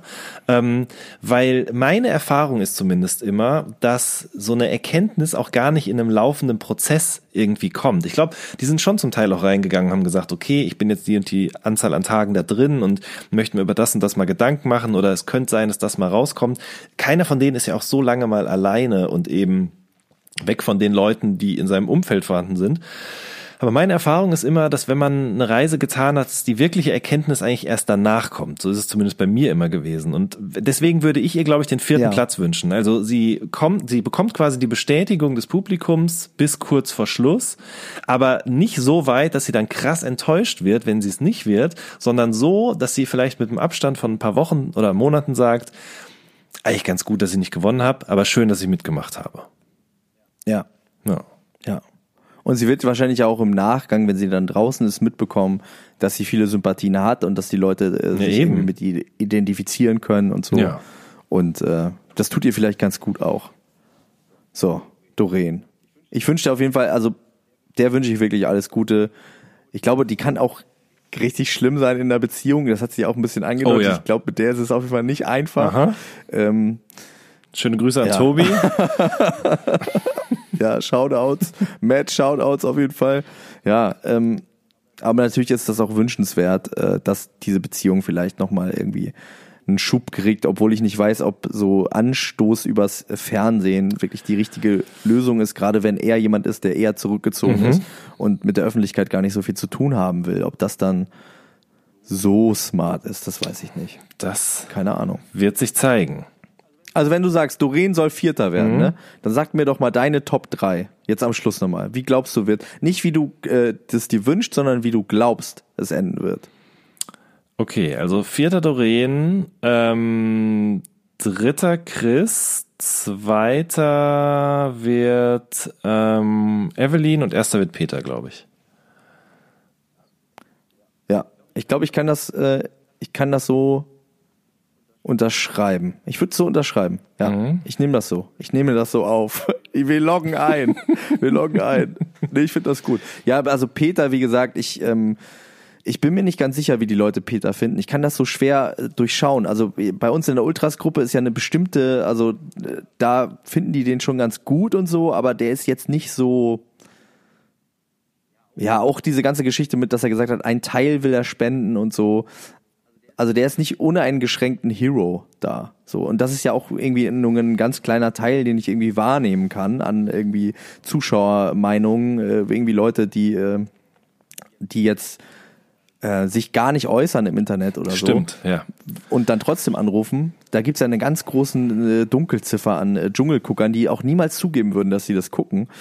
Und wen die dann als Favoriten sehen, das ist schwierig zu sagen. Aber ich glaube, Evelyn oder Peter werden es wahrscheinlich werden. Glaub ich also auch. zwischen den beiden entscheidet sich das. Ja. Alle anderen haben irgendwie entweder äh, sind entweder zu langweilig oder haben auch zu viele Negativanteile, zu viele Negativstimmen. Ich weiß gar nicht, wie du das bei Evelyn insgesamt siehst. Ähm, Ich mag die voll da gerne. gab's ja auch irgendwie. Du magst ja, die? total. Also, ähm, Ich mag die jetzt auch wieder. Ich habe die jetzt auch wieder in mein Herz geschlossen.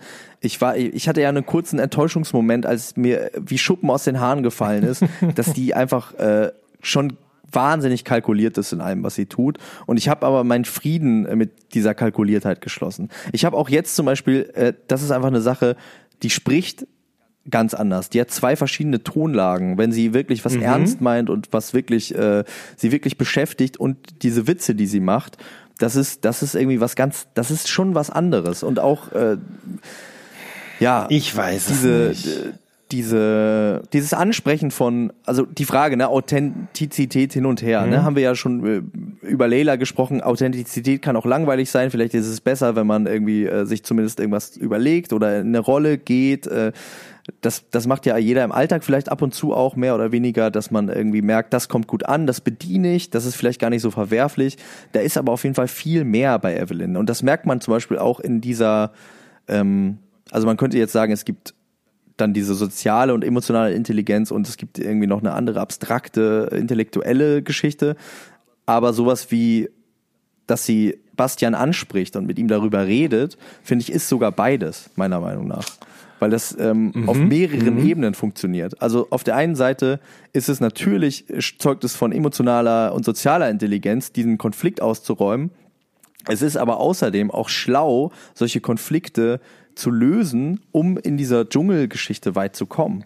So, um sympathisch zu bleiben, um nämlich nicht hinterm Rücken über Leute zu reden, sondern äh, das ist ein Moment, in dem sie Leute auch überrascht, weil man denkt so, okay, sie, sie klärt das, sie nimmt das in die Hand, sie ist irgendwie aktiv, sie ist nicht irgendwie, ähm, ja, sie lässt sich nicht unterbuttern. Sie ist in dem Moment auch, also das ist ja auch eine Sache, die diskutiert wird. Das Frauenbild, was sie da eigentlich abbildet, ist ja nichts, äh, was unbedingt der Sache der Emanzipation irgendwie äh, zuträglich ist. Also dieses naive Blondchen, was irgendwie äh, alles nicht so richtig weiß und sich von den Männern die Welt erklären lässt, ist aber in dem Moment, in dem sie daraus ausbricht und man irgendwie merkt, da ist eigentlich viel mehr, hat es ja fast einen satirischen Charakter. Also sie führt diese Leute total vor eigentlich. Sie führt einen Jota total vor, der denkt, er könnte ihr was beibringen, während sie ihm meilenweit voraus ist, äh, was, was Sozialkompetenz angeht.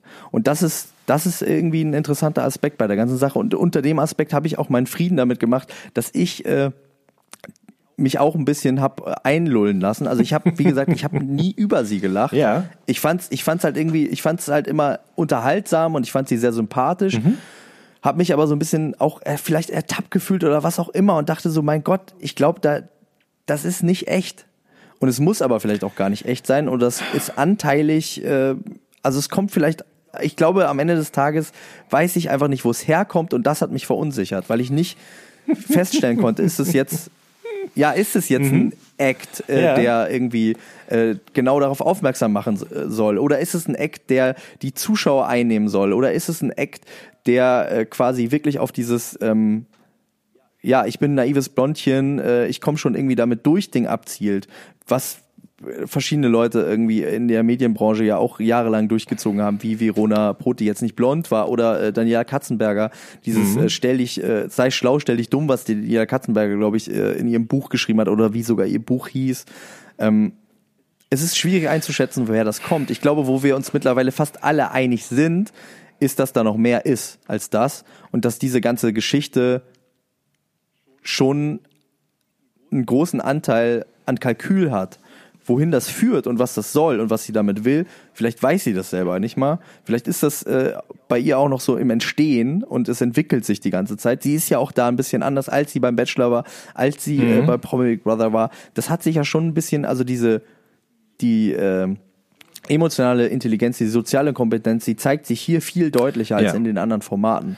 Da hast du absolut recht. Ich bin ja von Natur aus ein sehr naiver Mensch, um ehrlich zu sein. Ich habe das halt nie in Frage gestellt. Ich habe auch nie über sie gelacht, sondern eher mit ihr. Ich aber auch nicht. Ja. Guck mal, ich auch nicht. Ich auch nicht. Und deswegen war ich, glaube ich, aber auch so emotional, als ich dann gemerkt habe, warte mal kurz, jetzt war, hä? Mhm, so. Und, und auch, es gab ja immer wieder, auch jetzt wieder Momente. Jetzt kann ich auch wieder ein bisschen drüber lachen, mit ihr zusammen, wenn sie sagt, äh, ja, ich lese dieses Buch von Jenny Elvers, wie sie da redet, Ja. der Singsang, den sie dann hat, wenn sie so spricht Ja. und wenn sie dann sagt, äh, wenn dann Felix sagt, ja, aber das ist kein Buch, wo du schlau wirst und sie dann direkt reagiert und sagt, ja, aber da stehen ja auch Worte Schlaue drin, die Worte. schlau sind. Ja, genau. Das ist ja, genau, schlaue Worte, das ist ja einfach wirklich, das ist ein guter, die macht halt gute Gags. So, die hat halt zwischendurch einfach wirklich gute Gags am Start. Ja. Auch das mit, wie gesagt, der Konrad Adenauer ist das nicht eine Schule und so.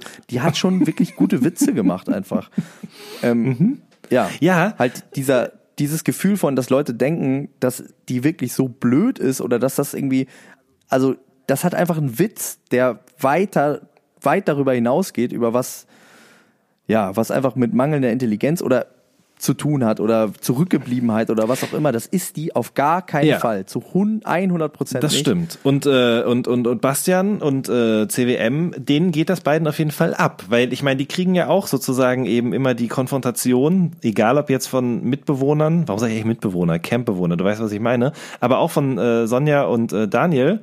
Ähm, und könnten da ja auch sozusagen mal Selbstironie an den Tag legen oder sonst was, aber das wird ja immer nur so quasi äh, weggenickt einfach nur, ja? Das, Ja, äh, ja. und das unterscheidet sie. Und da hat sie auf, den beiden auf jeden Fall deutlich was voraus, das stimmt, ja. Ich würde so weit gehen, dass sie diejenige ist, die es auf jeden Fall am meisten durchschaut hat, dieses ganze Konzept. Also auch noch viel weiter, also äh, ähm, perfektioniert hat, das irgendwie für sich anzuwenden, als, als äh, Jota, der denkt, er hat's verstanden, oder CWM, der so Vox-mäßig alles durchmoderiert. ähm, Stimmt. Der hat irgendwas Voxhaftiges an sich. Wie kommt das denn? Ja. Ich weiß es nicht.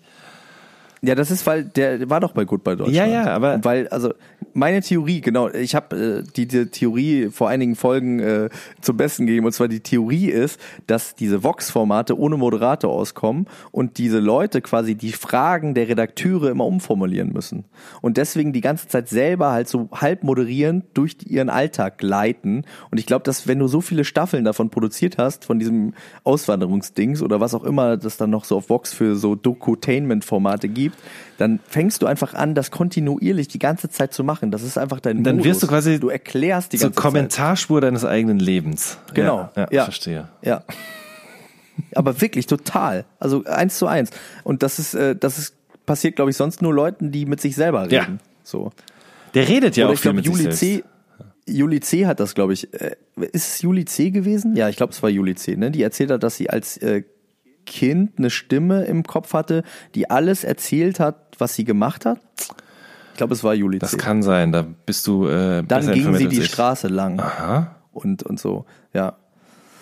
Ja, und vielleicht hat der hat der äh, Currywurstmann diese Stimme auch im Kopf. Und bei ihm ist es die Stimme eines Vox-Redakteurs, der ihn fragt: Und äh, was machst du denn jetzt? Erzähl doch mal, wie du das jetzt hier so alles machst. Ja, also ich äh, mache jetzt erstmal und so. Und so ein bisschen so ist das. Also so wirkt er die ganze Ja. Zeit auf mich. Ja. Und er wirkt auch, er wirkt zum Beispiel eigentlich auch zwischendurch zumindest so, als würde er seine Stimme verstellen. Mhm. Als würde er so ein, das kennst du ja vielleicht auch, das kenne ich von mir auch, dass man äh, in gewissen Momenten, meistens am Anfang von von so äh, Podcasts oder Moderationsgeschichten, am Anfang wie so ein Impuls äh, kurz einen anderen Tonfall Ja. kriegt oder zwischendurch Total. mal so eine Moderationsstimme kriegt, ne? wenn man irgendwie so Sachen, die man vielleicht auch schon öfter gesagt hat. Und das finde ich bei ihm wirklich, das, das ist bei ihm viel deutlicher als bei, bei den anderen Leuten. Absolut. Ähm, erkennbar. Ja, auch wenn die beiden ins Camp kommen, Sonja und Daniel, dann hat er auch sofort immer einen anderen Modus drauf. Also, ich, aber guck, ich sag trotzdem, er kommt auf den dritten Platz, obwohl mir so viel an ihm nicht gefällt und Spanisch vorkommt.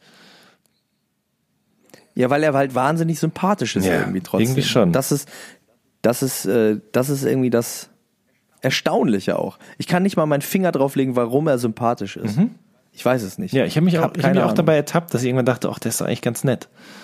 Ich weiß auch Ja. nicht. Ich glaube, er ist nicht nett, Nee. aber er wirkt so und damit ist er wahrscheinlich auch relativ weit Richtig. gekommen in seinem Leben. äh, ja. Ah. Ja. Ach Jan, das war schön Ja, mit dir. fand ich auch. Danke, dass du da warst. Sehr gerne. Mir- Du, mir fällt gerade noch was ein, was wir in, in unserem Bromy Flash Podcast auch testen könnten, und zwar Ja. den Flow Desk. Das ist doch so eine Erfindung von Jota gewesen. Ähm, Der Flow Ja, Desk. und zwar ist das ein Schreibtisch äh, mit integriertem Laufband. Da kann man quasi dran Das arbeiten. hat er aber auch nicht erfunden. Natürlich hat er das nicht Das hat er erfunden. nicht erfunden. Aber äh, Das hat doch sogar Judith Holofernes hat, äh, hat das sogar schon. Und die hat das bestimmt nicht von Jota. du, ganz ehrlich, ich kann mir das auch einfach selber bauen. Da brauche ich niemand, brauche ich niemanden, der mir das erfindet.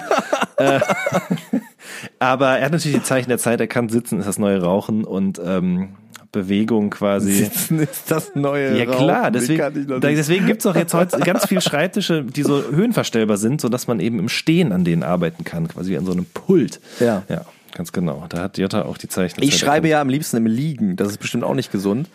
Aber ich schreibe am liebsten im Liegen. Ich habe so eine Liegematte mit so einem Dreieckskissen, Mhm. so eine so eine thailändische. Und äh, da liege ich gerne drauf beim Schreiben. Ich habe früher viel vom Bett aus gearbeitet, habe aber gemerkt, dass das schlecht ist fürs Gemüt Ja. irgendwie, weil dieses Bett, das, das sollte irgendwie ein heiliger Ort Das soll sein. zum Schlafen Sofa fand ich nicht so gut. Genau, ich, ich habe auch ein Bett, was so sehr nah am Boden ist. Das finde ich irgendwie finde ich gut, diesen Bodenkontakt zumindest irgendwie äh, imitiert zu haben.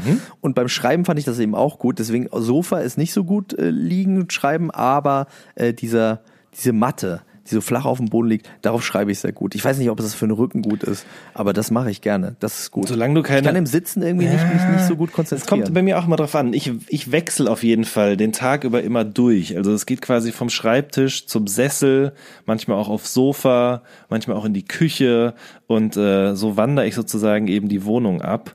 Ähm, was glaube ich auch ganz gut ist. Zum einen eben, um anderes Umfeld zu kriegen, zum anderen auch besser für den Rücken, mal unterschiedliche quasi Lehnen zu haben, an die man sich dran schmiegen kann. Ja, Also Patricia Highsmith, um nochmal jetzt kurz hier äh, Knowledge über andere Schriftstellerpraktiken zu droppen nach, Mhm. äh, nach Juli C. Patricia Highsmith, der, äh, die, der, sage ich schon, die hat äh, grundsätzlich auf dem Bauch liegend auf dem Bett geschrieben Nee. und hat auf eine äh, DIN A3, auf ein DIN A3-Blatt, auf so ein großes äh, geschrieben, handschriftlich. Ja, habe ich auch schon probiert. Handschriftlich, also irgendwo hin in den Biergarten oder ins Café oder so, handschriftlich schreiben und dann runtertippen. Funktioniert tatsächlich auch. Zwar jetzt nicht, um irgendwie was äh, zu Papier zu bringen, was irgendwie von, von, von längerer Dauer ist, sagen wir jetzt mal 10, 20 Seiten, aber eben um so einzelne Episoden oder so zu verfassen, sicherlich nicht verkehrt.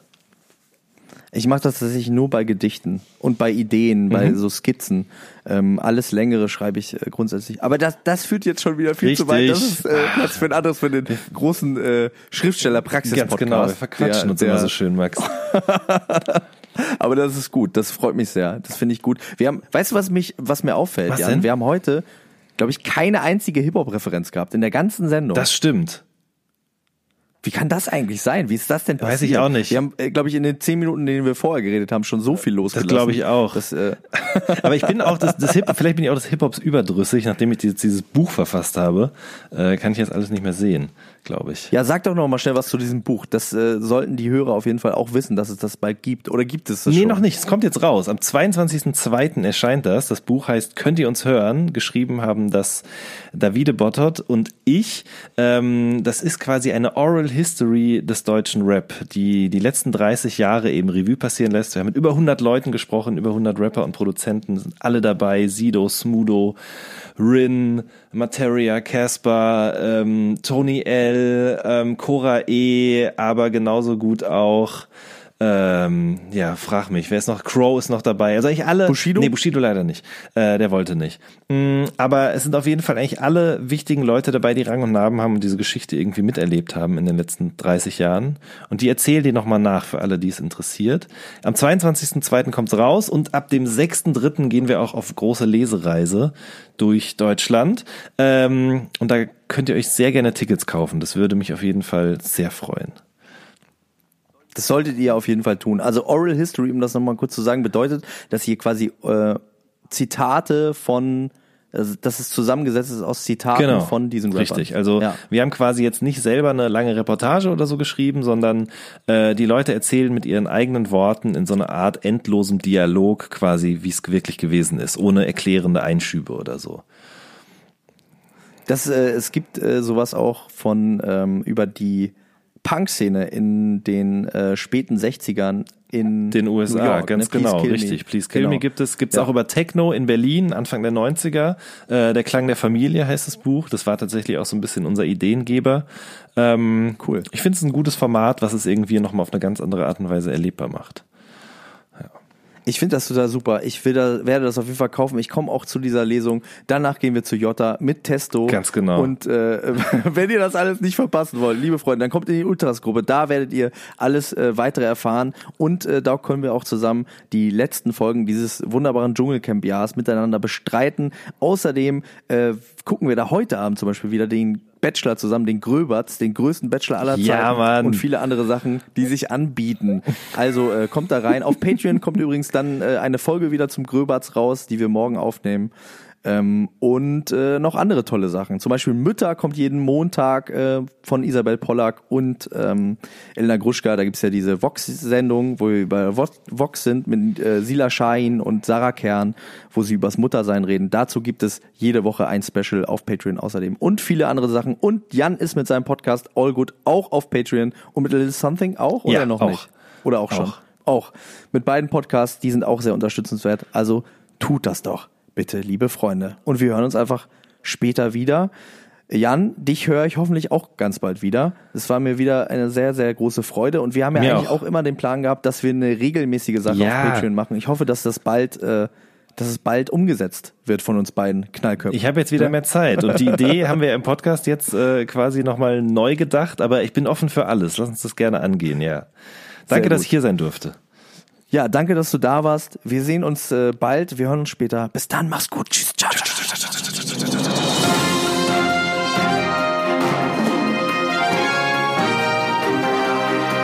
Das war Klatsch und Tratsch, der Society Podcast für die Handtasche mit Elena Gruschka und Max Richard Lessmann.